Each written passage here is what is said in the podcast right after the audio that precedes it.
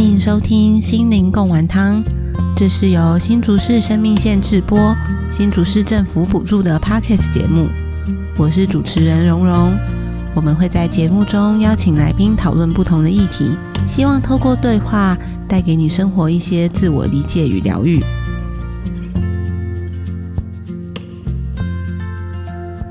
大家好，欢迎收听今天的心灵共碗汤。那在这一集上的时候，应该差不多是学校刚开学的时期，也会是父母们的另外一个就是新的挑战。你的孩子可能刚升上新的年级，或甚至比如说从小学升上国中，国中升上高中，就面临了一个新的阶段。那这对孩子来说是一个新的生活的开展嘛？但是对父母来说，你也会有一个新的任务或新的。在陪伴孩子上需要学习或会需要面对的可能会出现的新的状况。那我们今天呢，就是邀请到陈志恒老师来跟我们一起聊一聊，就是怎么样就是陪伴孩子学习。今年郑老师出了一本书嘛，而且我看老师在脸书上面的介绍，其实很很有趣，因为你说这本书其实是你累积了二十年。对对，然后所以出的这一本书，对，我们可以先从这件事聊聊吗？就是老师，你为什么会想要出这本书，然后谈陪孩子学习这件事？好，那因为学习议题哈，一直是我在辅导智商领域这个领域上面钻研的一个主题。嗯，我做的硕士班研究，其实论文的研究主题就是学习辅导。嗯，那学习辅导是什么？就是它是在呃我们学生的辅导工作里面，哈，学校辅导工作里面其中一个领域。好，那呃，我们学校辅导工作里面哈，对学生的辅导大概就是三个哈，一个是生活辅导，一个是生涯辅导，一个就是学习辅导。嗯，那学习辅导它内涵其实就是孩子在课业学习上，我们对他的协助，其实就是对课业学，所以他他其实最重要就是课业学习的。嗯，那这件事为什么重要？因为孩子来学校最重要的任务其实就是课业学习。对，好，那他课业学习，他很多的孩子很多的适应不良，孩子很多的问题，其实都跟课业学习的表现有关系。嗯，那甚至呃，一个孩子在学校里面的自尊跟自信，事实上，课业学习表现也占了很大的地位。嗯，啊，课业成就好的孩子，他会更有自信，他在他在人际关系里面，他会感觉到自己呃，更更更好像啊，更更更有面子。啊，他对自己也会更高的评价，然后他甚至呃，他可能也会更受欢迎。OK，对，哎，这些其实都是有相关的，所以科学学习会是孩子在成长过程中一个重要的一个主题。嗯，好，那当然，呃，我们我们台湾的教育体制也是升学主义挂帅啦，所以父母对于孩子的课业要求也是有一定的重视。对啊，好，那。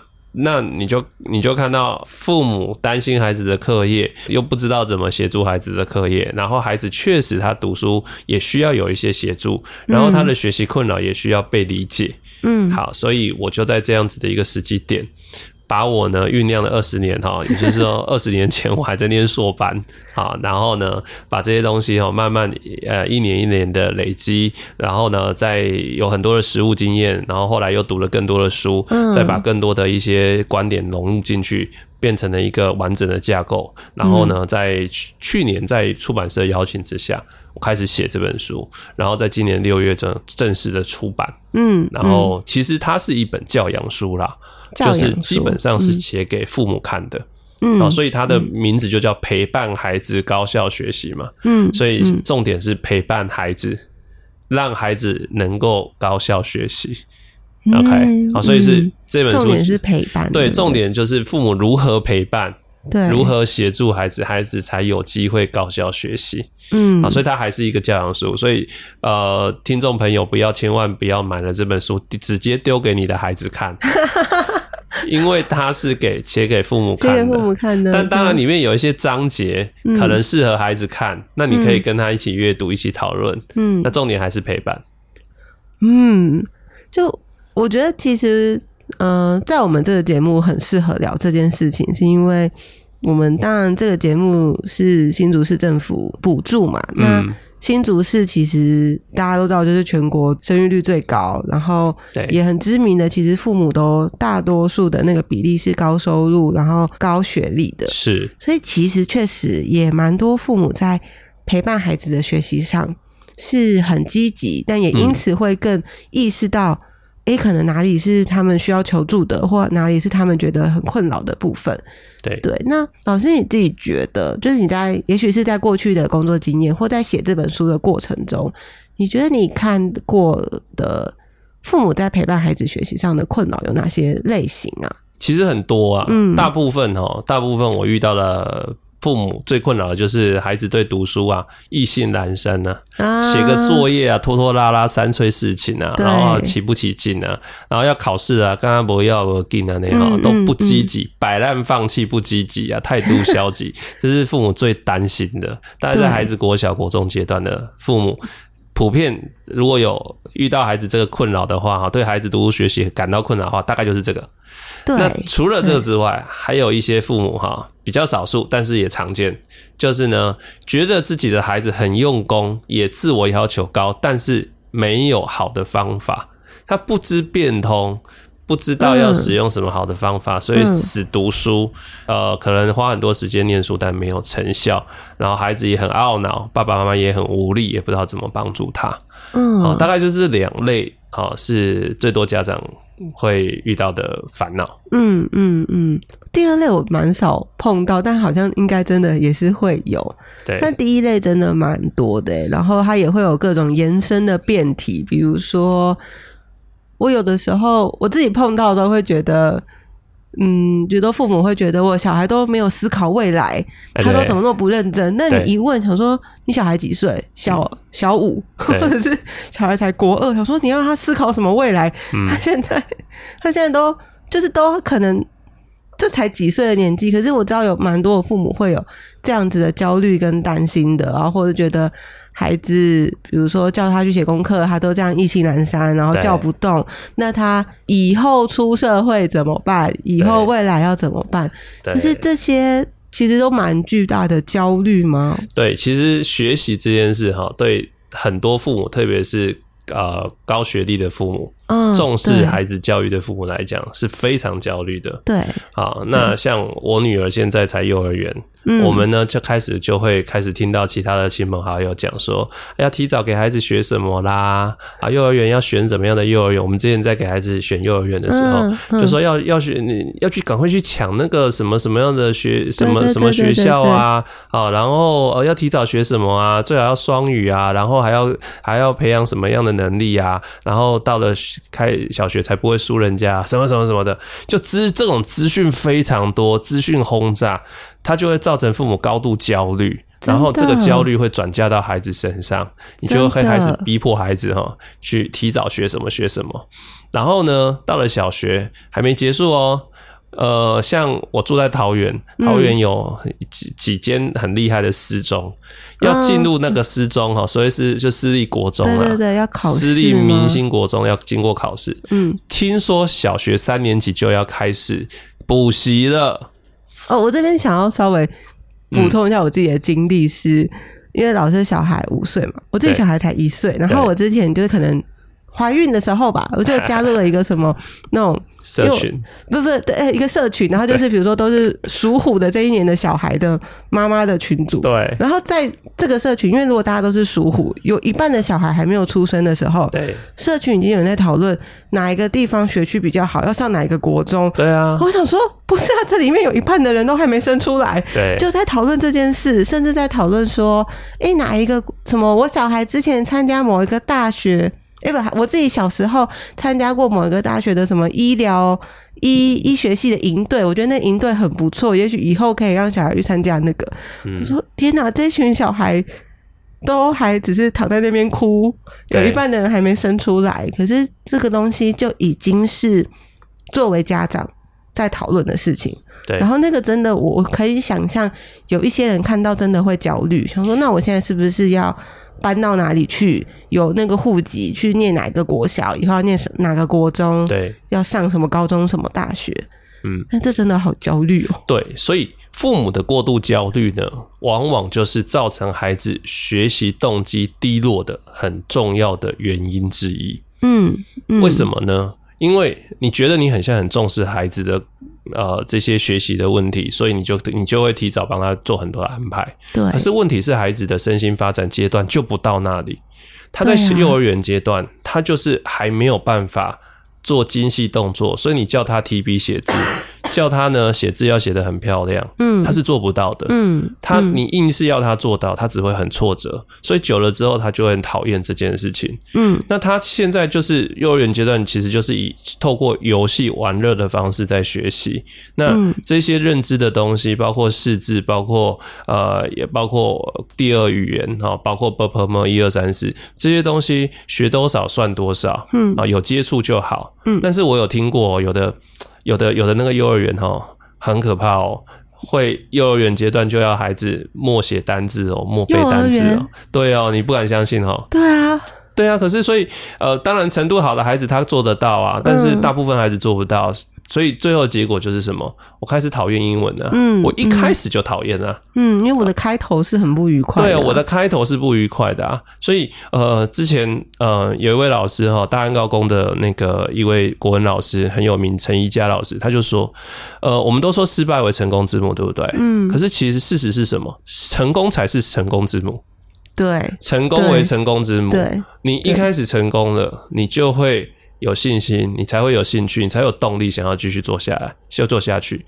所以，我们过早让孩子学些什么太多了，然后我们没有考量到孩子的身心负荷，没有考量到孩子现在能力还不足以去应付这些，我们只是坏了他的胃口，嗯然后。孩子不想做了，孩子呢显现很痛苦的样子，我们又来骂孩子说你不积极，你不思长进啊，你这样懒懒散散的哈，你怎么对得起我们？我们就开始骂孩子，然后又破坏亲子关系，所以孩子他在学习就连接的很强烈很多的负向情感。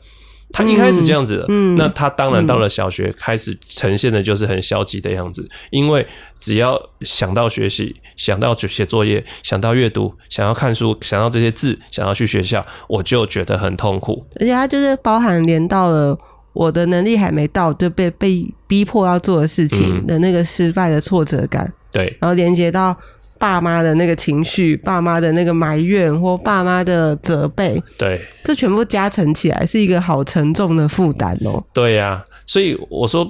我们确实要陪伴，可是我们的陪伴到底是怎么样的陪伴？嗯它是有品质的陪伴呢？它是对孩子是一个支持呢？还是我们的陪伴其实是一直在扼杀孩子的学习欲望？我们只是让孩子越讨厌、越厌恶学习而已。嗯那我在想，因为老师你出这本书，当然它的一个主题就是学习辅导嘛，就是跟学习有关，对，所以在学习这方面的陪伴跟其他层面的陪伴是不太一样的吗？呃，其实啊，说说起来啊，在底层上面呢、它的逻辑是一样的，是嗯相通的。嗯父母的陪伴呢，基本上呢，就是两个很重要的，一个就是明确规范，再第二个就是温暖支持。嗯大概就是这样子。嗯嗯那明确规范是什么意思？就是呢，对孩子还是要有要求，有一些生活中的要求、课的要求啊、网络使用的要求、嗯各种规范的要求，要清楚、明确、合理，要求孩子要做到。嗯好，那这个这个是需要的。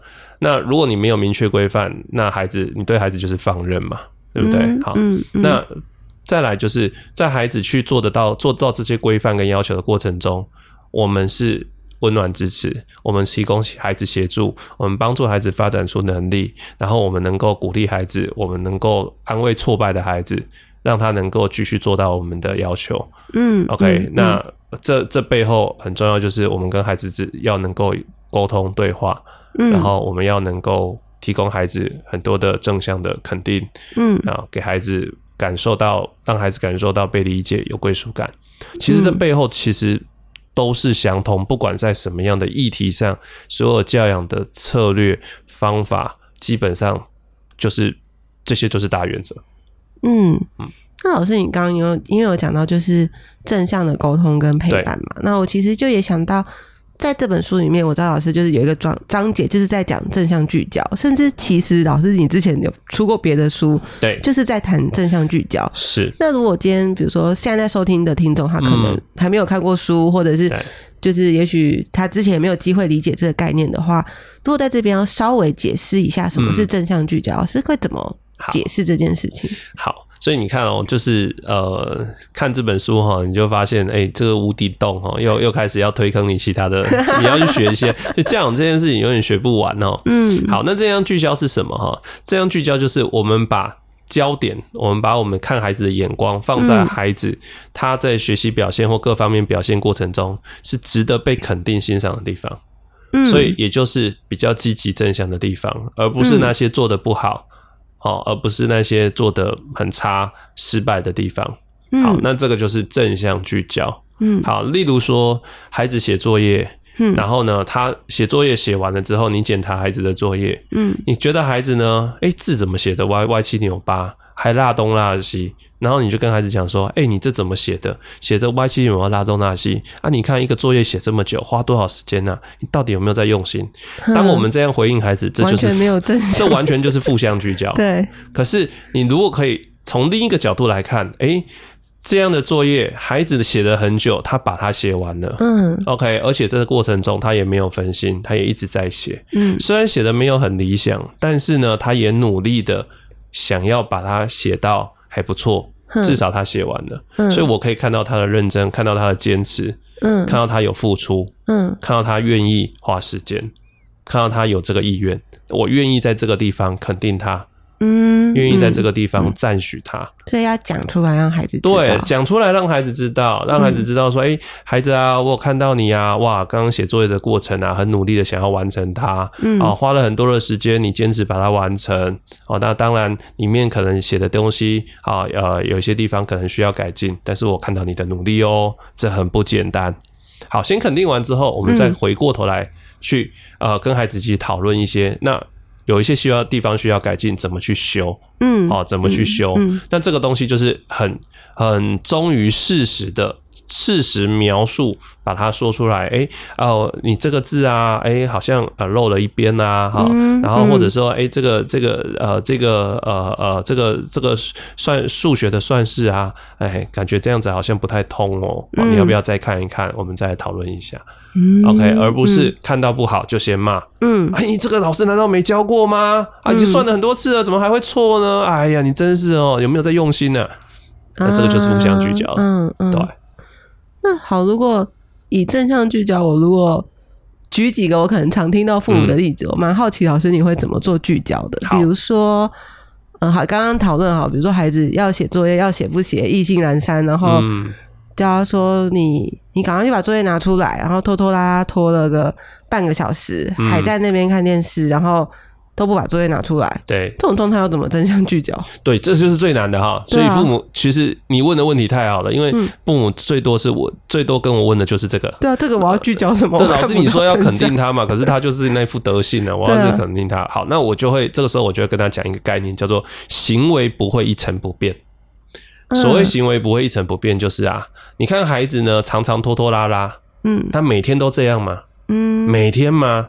然后呃，家长会说。是没有每天呐，有时候，但很长啦，嗯，或者有时候就是这样啦，对，OK，好，你看有时候很长，但不代表每天嘛，对不对？好，这个就是频率不太一样，嗯，好，那所以换句话说，他有的时候也是可以准时去写作业，也是可以自动自发的，对不对？嗯，对，好，这个就是行为不会一成不变，嗯，那这个地方。当他有的时候，就算偶偶尔一次出现自动自发去写作业，或者哪怕需要你提醒，但是他就把电视关掉了，比较提早去把作业写完的，稍微积极一点都好。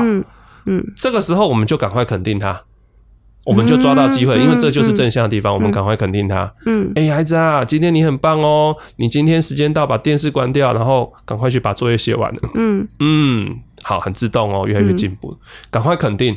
好，那为什么要去肯定这个地方？因为你有没有发现，孩子拖拖拉拉不写作业，我们就开始念孩子、骂孩子、念孩子、骂孩子，然后这样念念念念念念念念，念了一年、两年、三年、四年，孩子还是拖拖拉拉，嗯，没有改啊，可知这是无效的，所以这无效嘛。你一直负向聚焦，你一直骂，还是还是没有改嘛，对不对？嗯，好，那不如我们在孩子有做到正向、做得好的时候，我们赶快肯定他。当他表现的如我们预期的，或者有接近我们期待的时候，我赶快肯定他、欣赏他，让他知道他正在做一件对的事情，会得到肯定，而他的努力也被看见了。一个人的努力被看见，他就会想要去重复这件事情。OK，他会做更多。那当一个呢，本来懒懒散散的孩子，他被肯定了，他开始自动自发的，他想一想，嗯，明天我也提，我也我也提醒自己，再多多一点，再做好一点。他开始越来越多花更多时间，花更多力气在学习上。那当然，他的学习效果就会开始。比较好，对，他可能考试就会进步，他作业表现就会比较好，他开始会有成就感。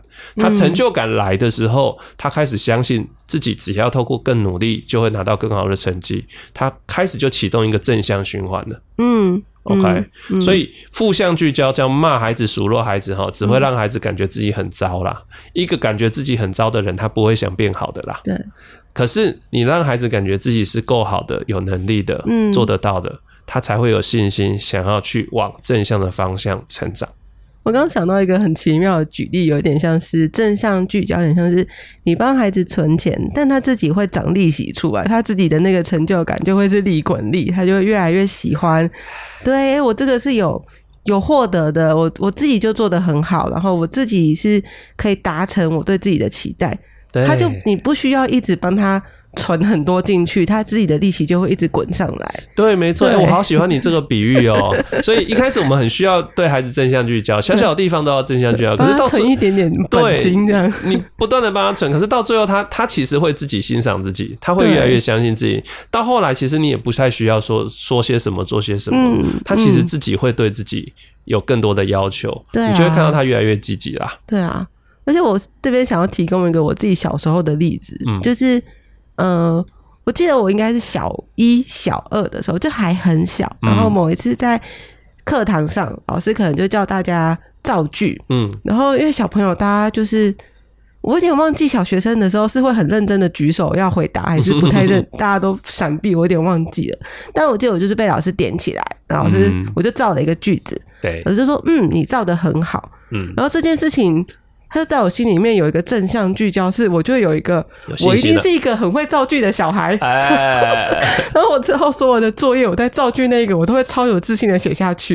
然后老师如果要提问，我也都会举手说：“老师，我来。”那这件事情，他真的就会是一直累积到，他确实一直累积到我。国中、高中，我都觉得我的国文是很好的。对对，这件事情的那个利滚利十分的丰厚。哎，一开始只是造句，对，你对造句越来越有信心了，所以你就会不断想造更好的句子。对，接下来它就会影响到你的作文能力。对，它会影响到你的语文能力。对，它开始影响到你国文学习的欲望。所以在国文这个部分，哈，只是一个小小的正向聚焦，它就开启了你对国文的成就感。对，还有你的国文能力。而且，其实我现在想，长大之后想想，老师搞不好只是随口说，嗯，照的很好，谢谢你。嗯，但我就收下来了。就是这种有时候真的是很微小的东西，可是因为老师确实也是基于你实际是有做到的，对，有有表现的地方，给了一个正向聚焦，对，他就。就利滚利就有效果了嘛，对不对？所以我我我我非常呼吁，就是就是听众朋友，就是你如果是父母的话，千万不要去忽略孩子小小的一些良好的表现，哪怕只是一点点，不要把它当做理所当然。因为很多的家长跟我讲说，那孩子回到家时间到，主动去念书，这是理所当然，是应该的啊，这有什么好肯定？嗯，拜托，这这难道不要肯定吗？嗯，就好像你不想去上班，然后呢？你还是努力的让自己去上班呢，嗯，然后你总也会很希望得到一些肯定吧。可是如果人家跟你讲说，啊，本来上班就是应该的啊，你听的不是很泄气吗？对不对？就是不要去把这些事情当做理所当然。对，就算有微笑的，好，你都要肯定孩子。可是有一点很重要，就是他是需要基于事实啊。啊，就是他真的是孩子有做的不错的地方，值得肯定的地方，你再肯定，而不是夸大其词。因为我后来发现有些家长他的正向句叫招奸气哈，就是夸大其词。那孩子写作业哈，明明写的字歪歪扭扭的，有没有？还跟那孩子讲说：“哇，你写的好漂亮哦，好工整哦，这不是睁眼说瞎话吗？”那这样会造成什么样的效果？那第一个孩子可能有可能他会觉得说很错乱。比较小孩子，哎、我我有真的写的那么好吗？可是我我觉得没有那么好啊。或者是我看我同学的，就对对就不一样，就不一样啊他他就拿到老师的五颗苹果的那个图案啊，我只有三颗。对啊，然后再来就是久了，他就知道说啊，你反正你们就是呃，你们的你们的肯定其实也就是啊、就是安慰我的话啦啊、也也也没有那么也没有那么那么那么正，没有呃不是具体的啦哈。嗯，那再来就是。也有的孩子就会真的相信说，哦，我真的写的很好哎、我超棒，哦我超棒哎、那我以后我就写这么好就好了。所以学校老师叫他改进，嗯他就不想进步了我很。棒啊！我爸妈说我这样很对啊棒哎，，所以被呃没有基于具体事实的正向聚焦，久了之后，我就说这个已经不叫正向聚焦了啦，嗯，这是夸大其词的啦。嗯嗯这个可能会养出一个自大自满、自我感觉良好的孩子。嗯那自我感觉良好的人，他也他有可能也不会想继续进步、继续学习，嗯嗯因为他觉得我就这样就够了。嗯我这样就好了。那还有一种可能就是，我一直都被称称赞之下长大，我就可能会有一点偶像包袱。哦，对所以我不能犯错，我不能犯错哦，犯错代表我不好哦，犯错代表我很糟，我很蠢哦。嗯所以我们在心理学上面不是说过说，你今天肯定孩子，呃，他今天有一个好的呃考试成绩不错或完成任务，你要肯定他很聪明，还是要肯定他很努力？嗯啊嗯，那嗯我们都会建议说，你要肯定孩子的努力而不是肯定他的聪明。对，因为如果下次他做不好的话，他就会觉得自己不聪明哦，对我我我就是个笨蛋嘛。那如果我是个笨蛋，笨蛋这件事情，聪明这件事，就是我们就会联想它是一个先天不可改变的。对对对所以既然我是笨蛋，那我就不要去做的嘛。啊，我害怕变成笨蛋，那我就不要去接受更高的挑战。对可，是你努，你肯定孩子的努力。这个努力就是他的过程，嗯你肯定他的努力，他就会知道说，我透过努力，我可以改变结局。所以下次遇到呃更难的挑战，只要我更努力，我就可以克服困难。嗯嗯嗯。那我刚刚聊到这边，我有一个好奇想要问，就是，但一定有一些家长是他真的没有办法正向聚焦，嗯，这怎么办？因为我觉得刚刚聊起来，我觉得其实要能够正向聚焦，父母确实需要某部分的能力，对。包含你在看到他的那些行为的时候，你明明觉得很俩公，嗯。可是你还要找到。啊，其实这个还不错，对，或者是对啊，或者是你要有那个眼睛看得到。可要是如果有的眼光啊，对，有嗯的父母他真的就是、我在那个当下我没有办法，对。我说不出口，我找不到，我不觉得他好，对，那这个时候怎么办？好，一个可能是就是他没有这个眼光，那没有这个眼光，就是说他常常他习惯聚焦在负面的地方，嗯所以他就没有办法去找到可以肯定的地方。嗯那这个其实透过练习是可以做得到，也就是说，你可能把我正向聚焦那本书好好的阅读一番哈，我提供你三十种变化形式，有很多的视野，你就会，嗯你你读完之后，你就会发现哇，好多东西都可以肯定哦。OK，嗯你的视野就变宽了，这是一个。可是就有有很多家长，他他学完了正向聚焦，或者他看完书了之后，他还是觉得挚爱难行。他说：“老师，我也想正向聚焦，可是在那个当下，我就是说不出口，我就是眼睛就瞎了，我就是看不到啊。”好，那这个时候他就很气自己。好，那这个时候我通常就会问家长说：“呃，当你看到孩子看到的都是那些很糟很糟的地方的时候，你是不是也觉得自己很糟？”哇，这个问句，你是不是也不喜欢你自己？好，你会怎么看待你自己呢？很多的家长就会告诉我说，他就会觉得说自己是一个失败的家长，我没有办法把把孩子教好。所以你看哦，这个正向聚焦的困难来自于什么？就是孩子表现不好，所以是我没有办法让孩子表现好，所以我也不好。嗯所以我们变相的把孩子的成绩帮当成自己的业绩了，有没有？嗯 OK，、嗯所以嗯当孩子没有做好，我就自我否定。嗯 OK，那我自我否定，我我没有办法欣赏自己，我当然没有办法欣赏孩子。嗯所以他的困难来自于我从小到大，我都是被否定长大，我是被严苛批评长大的。嗯虽然我好像度过了，我现在不错了，所以但是我也不容许我的孩子嗯有任何的不好。嗯那我不容许我孩子犯错或有任何的不好的时候，我就会把眼光放在他那些可能做的不好、犯错的地方，我就会去放大检视。嗯，所以这个时候正向聚焦就困难了。对对好，甚至有的时候就算看到孩子好，我也不愿意讲出来。为什么？因为以前我做的好的时候，也没人这样讲我啊，嗯我不甘心啊！凭什么以前没有人对我肯定，没有人欣赏我，现在我就要对我孩子百般肯定欣赏？我不会干弯呐！哦，真的，我刚刚忽然想过，我有一阵子蛮常听到有一些家长会，他们讲的话就类似。我小时候就是这样啊，我们就是自动自发，他为什么做不到？可是确实可能你刚刚聊就发现，没有每次都做不到啊，或他讲的他觉得对孩子很失望，可是可能是一个礼拜只有一次，对孩子没有自动自发写作业，对可是他就会觉得他一直都这个样子，对对，但他会就像老师刚刚讲，他就会觉得从小我自己就是这样这么自动自发，我从小也没有大人，父母也没有嗯这样子念过我，我就自己完成作业，自己好好的收拾东西。那为什么我的小孩做不到？嗯那同样就是，那我做到，他做到，我干嘛要称赞他？这是应该的啊、本来就这样啊。对对嗯对，没有错。所以当呃小时候我们没有被称赞或赞许，那当然我们也没有能力去欣赏或赞许我们的孩子。这其实是相对的，所以人给不出自己身上没有的东西啦。啊、你没办法去理，你你你自己没有办法，没有被深刻理解过，你也很难去理解别人。你如果没有被爱过，你也你要去爱别人，你也很难去爱，你也很难接受别人爱你。嗯，可是那这样要怎么办？如果我真的就已经是父母了，但是我发现我，嗯，嗯，我是这个样子的状态所以这就是父母的功课了。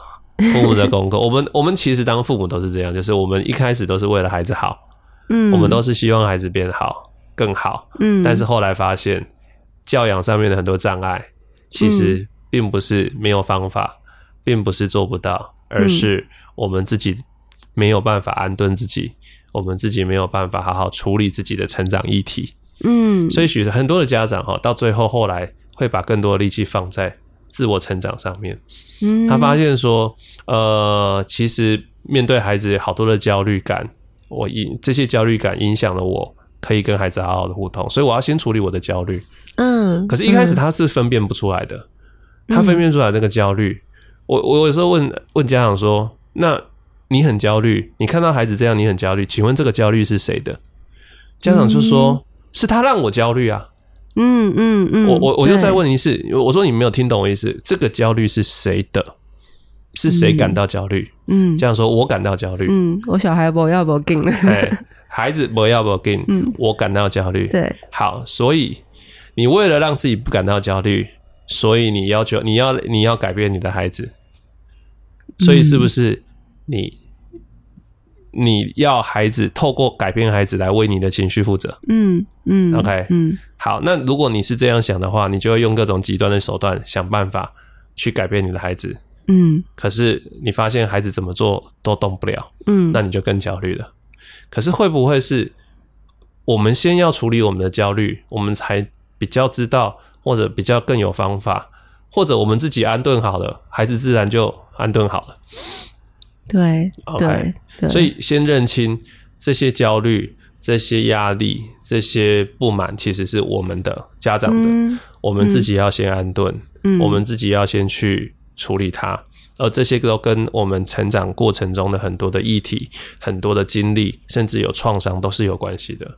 我们要回过头来安顿。对当你安顿好自己之后，父母安定了，孩子才会安定。哦，这是我在呃陪伴孩子高效学习这本书里面不断强调的。父母你安定了，孩子就安定了。父母你很焦虑，你很多的波动，你很多的情绪展现，孩子跟着就乱了，他内心混乱。一个会内心混乱的孩子，他是无法专心学习的。嗯嗯，在讲到这边的时候，我有一个，就其实我刚脑海闪过很多可能跟我谈过的个案的、的那些爸妈他们问过的问题、讲过的话的状态，对，然后我不知道这个问题会不会有点太太难，但你是说吧。我们想问老师，就是有一些父母他们可能来跟我说，可是我就是真的。我知道我很不稳定，嗯。然后我也尽力了，可是我确实看到我的孩子受到我的影响，对，我对这件事情我觉得很罪恶，嗯，或者我很抱歉，对，那我该我该怎么办呢？嗯。就是我我知道我我我知道我不安定，然后我也努力，可是我还没有办法找到方法安定自己。可是我已经看到我对孩子的影响了，我已经看到孩子往长得跟我很像那条路前进，这件事其实让我很不安，跟是让我很有罪恶感。对，对孩子很亏欠。嗯哦，我必须说，这样的家长是一定有一定程度的自我觉察，嗯这是好现象。嗯他看到了，嗯他看到了，他是个坏掉的大人，他的孩子是受伤的孩子，所以有有有家长也会这样跟我讲，老师好惊人，你怎么所有的书都可以套在一起？但确实，因为这真的就是你一直在讨论的很重要的议题。对，因为很多家长其实看完书之后就说：“老师，对我知道我是坏掉的。大人，嗯我懂了，原来我的孩子会有这个问题，其实是我坏掉了。对，那我坏掉了，老师，那我现在该怎么办？”嗯好，嗯。OK，好，我一定是先肯定他，谢谢你愿意看到自己怎么影响到孩子，嗯谢谢你愿意去觉察，而且承认自己其实在对孩子是有影响的，嗯但是你不是故意的吧？你不是故意要伤害孩子的吧？你其实背后是为他好的，对是吧？先看到这个家长的正向意图，嗯所以呃，各位家长，就是你在听这个呃节目的时候，你也要去先肯定自己，自己就算对孩子有很多的负面的影响，你背后其实都是爱孩子的，那背后都是爱先去看到这个你的正向意图，这也是一个正向聚焦。对。然后我会对问家长说：好，那你看见了，你愿意改变吗？嗯你想改变吗？嗯那家长就是说想。嗯好，那我会问他，那你想改变成什么样子？嗯，你希望有什么改变？嗯？嗯这个其实是智商技巧的啦，对啊，就是我们我们在智商中常会做的事情。因为当一个人陷在负面问题状态之中的时候，你要怎么把他拉出来？你要怎么让他开始松动？你一定要带他一到一个具体的一个目标那边去。所以我们都会问你希望有什么改变，对对，或者你希望变成什么样子？好，那你希望你自己有什么改变？好，那家长可能就会开始讲了。嗯哦我希望自己可以稳定一点，我希望自己可以不要那么焦虑。嗯我希望对孩子讲话可以啊轻声细语，我希望怎样怎样好。嗯好，那不管他讲什么，这些都是好的，反正就是有一个方向。那我们就聚焦在一个地方。好，那我们从一个地方先改变起。嗯你最想改变的是哪一个？你最希望自己变成怎么样？嗯好，他说好，老师，我知道是因为我太焦虑，所以影响了我跟孩子的互动。嗯那么我希望自己可以不要那么焦虑，自己可以稳定一点，放松一点。嗯好，那我们就从这个地方开始嘛，对不对？好，那这个时候我们就可以讨论下去。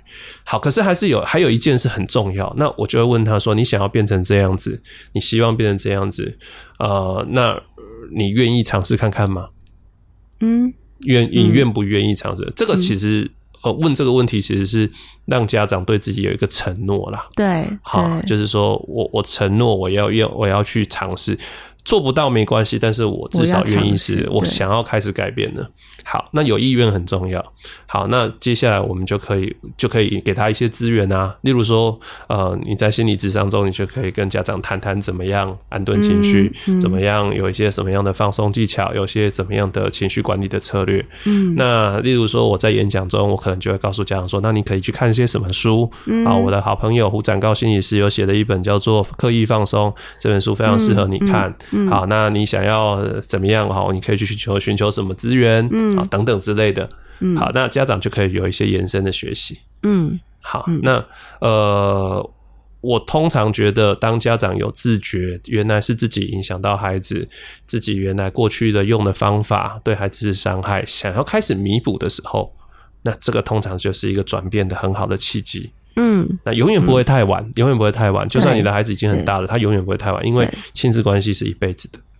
真的，嗯对、对，我觉得刚那句话蛮触动我，就亲子关系是一辈子的。就我可以想象，即使我现在已经是三十几岁的大人，但如果我的爸妈在此刻有改变的时候，那个对我影响一定也还是很大的。也许那些可能小时候曾经受过的伤，或过去累积的那个东西，即使我已经是三十几岁的成人，但如果我爸妈在此刻稍微有一些松动或改变，他一样是会很影响我这个人的世界观，跟我怎么看待自己的。对，对啊错。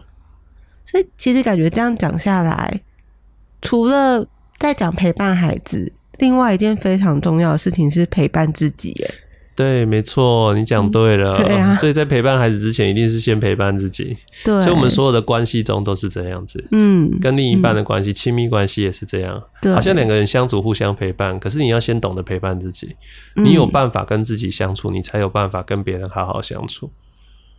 对，但这件事情我我觉得在今天谈的时候是一个非常重要的提醒，是因为当我们身为父母的时候，不管是我对自己的期许，或是外在社会，都会觉得你要以孩子为优先。对对，然后真的就会忘记，包含也许是忘记，或是你根本没有时间，因为你光是处理你每一天的生活任务，然后所有的琐事，照顾家庭，然后确保孩子的。吃喝睡觉作息作业都这些需求都达成了之后，很多时候作为父母的人真的已经完全忘记要陪伴自己了。嗯，对。然后，可是在这个时候，你很多事情又在相处当中不断的被磨损嘛。就比如说，你你不好好写作业，我都已经这么认这么努力的下班赶回家煮饭，然后。让你好好吃饭，然后坐在这边陪你耗了个一个小时、两个小时，你连生字都写不完。然后我还有我的加班回来的作业还没有，工作还没有处理完。其实很多时候就在那个耗损当中，我们好像有相处，可是其实都没有在陪伴彼此，没有陪伴孩子，也根本没有在陪伴自己。对，其实就是在相互折磨啦。对啊，然后又又又一直在内耗。对对。那那这个时候其实很重要，就是还是一样，我们需要学着把注意力先放到自己身上。对，虽然说呃，教养孩子或是要求孩子把他事情做做好做对是很重要的事情，嗯，但是更优先的事情是你先把注意力放回自己身上，嗯，啊，因为你你自己没搞得定自己，你是搞定不了别人的。对对，那当你把注意力放回自己身上，你先问问自己，我现在怎么了？我好累，我好委屈，我好愤怒，我好无力哦。嗯，我这份感觉怎么来的？什么让我无力呢？什么让我委屈呢？是什么让我愤怒呢？是什么让我这么焦躁呢？好，那这些感觉怎么影响到我跟孩子的互动呢？然后再想一想，那我还可以怎么做呢？怎么做可以更好呢？嗯，或者我可不可以选择暂时先不做，什么都不做也好？嗯，我先我可以怎么去照顾我这些内心里面不安、焦虑、疲惫、无力的情绪感受呢？嗯，我怎么先帮助自己对稳定下来呢？你情绪一稳定哦，你看待孩子完全不一样了，就是另一番风景的啦。对，其实你孩子可能都还是一模一样的表情，做一模一样的事情，但是作为大人的我们，就是，而且另外一个部分是我们其实已经够大，一定有一定有能力的，你一定是可以把自己照顾好跟陪伴好。就这个一定不是跟大家说你有责任或你有义务，而是相信自己，其实我们可以让自己长到这么大还活着好好的。对，那其实我们就有足够的能力。陪伴自己跟照顾自己，只是也许在现在的生活里面，你忘记了，你没有时间，或者是你的优先排序你都分给其他人了，你分给自己的时间跟力气很少。可是如果我们把那个排序拿回来，嗯，多陪伴自己一点，你把自己安定好，真的对，就把自己安定好的时候，你就可以安定孩子了。嗯嗯，没错，对呀，所以感觉这样今天聊下来。就是真的想要告诉父母们的话，就是，就是我们在虽然今天的主题大家点进来，可能想说我要怎么陪伴我的孩子，让他好好的、好好的学习，然后学业的困难可以度过。但是今天真的聊到后面，就会是要把自己陪，要把自己照顾好，然后一定要保留时间给你自己，然后做任何可以让你自己安定下来的事吧。对，对，没错。因为其实老实说，学习策略、学习方法。这些这些房间有很多书都在写，对，啊，有写给小孩看的，写给大人看的，考试技巧这些书太多了，嗯，啊，不不差我这一本，啊，但是我这本书不一样的地方就是，当我们在陪伴孩子的时候，你没安定自己，你跟孩子沟通不良，你只想到想到骂孩子，你怎么，你你那你又要如何让孩子去？知道或学到这些学习技巧的，你根本就跟他沟通不良啊。对啊，或者孩子他就是学习动力就是很低落，他根本不相信自己学得会的。你告诉他这么多学习技巧，他也不想用啊。嗯，因为他不相信啊。那你怎么让他愿意更有动力呢？嗯那这个部分都还牵扯到，那父母我们怎么样安顿自己之后，才能够有品质的陪伴孩子，才能够对他正向聚焦，才能够肯定他，对然后让他愿意更相信自己做得到。对，其实这些都是牵扯在一起的。嗯，所以今天到最后就是还是要再跟大家推荐一下，真的可以去买老师的这本书来看。或者，你再说一次完整的书名是什么？我完整的书名非常长诶、我就 讲大标题就好了哈好。你在那个各大书局哈，你只要收入搜寻关键字，或者是去问一下叫陪伴孩子高效学习嗯，啊对，就是这本书就就是这八个字啊。对，然后欢迎大家，就是真的蛮推荐大家去找来看，因为我老师在在今天之前也有寄给我，然后我有先看过，我也觉得，嗯就是老师写的书真的都是很。我想，我想到的词是很入世啊，就是没有像大家想象的，或者是像一些可能心理专业书那么硬。他其老师都用一个很嗯很平时的语言，可是又夹杂了在很专业的知识在里面，但是会让你能够理解、哦，原来我在这个时候，呃，我可以怎么做，或包含我可以怎么理解这个状况。我觉得这件事情是非常重要的，所以真的推荐大家去找，不只是这本书，或者是你刚刚听一听，你有发现老师在这过程中已经还默默的就介绍了其他书的话，对，还有很多其他书。对，欢迎去找来看。这样老师就是 一直很认真在著作，这是第九本书，对不对？第九本，对对对，老，师还会继续出下去吗？对，这不这是我最后一本书啦，真的吗？呃 最厚的一本最书，哦，最后，对，写的厚度的厚度最厚的一本书，好，我说 final 了吗？怎么可能？四百页。哇哎但是不会是最后一本，因为我手上还在还有两本书还在写。好，就让大家一起敬请期待接下来老师会给我们什么样的作品。那今天谢谢志恒老师来，谢谢谢谢大嗯家，好大家拜拜，拜拜。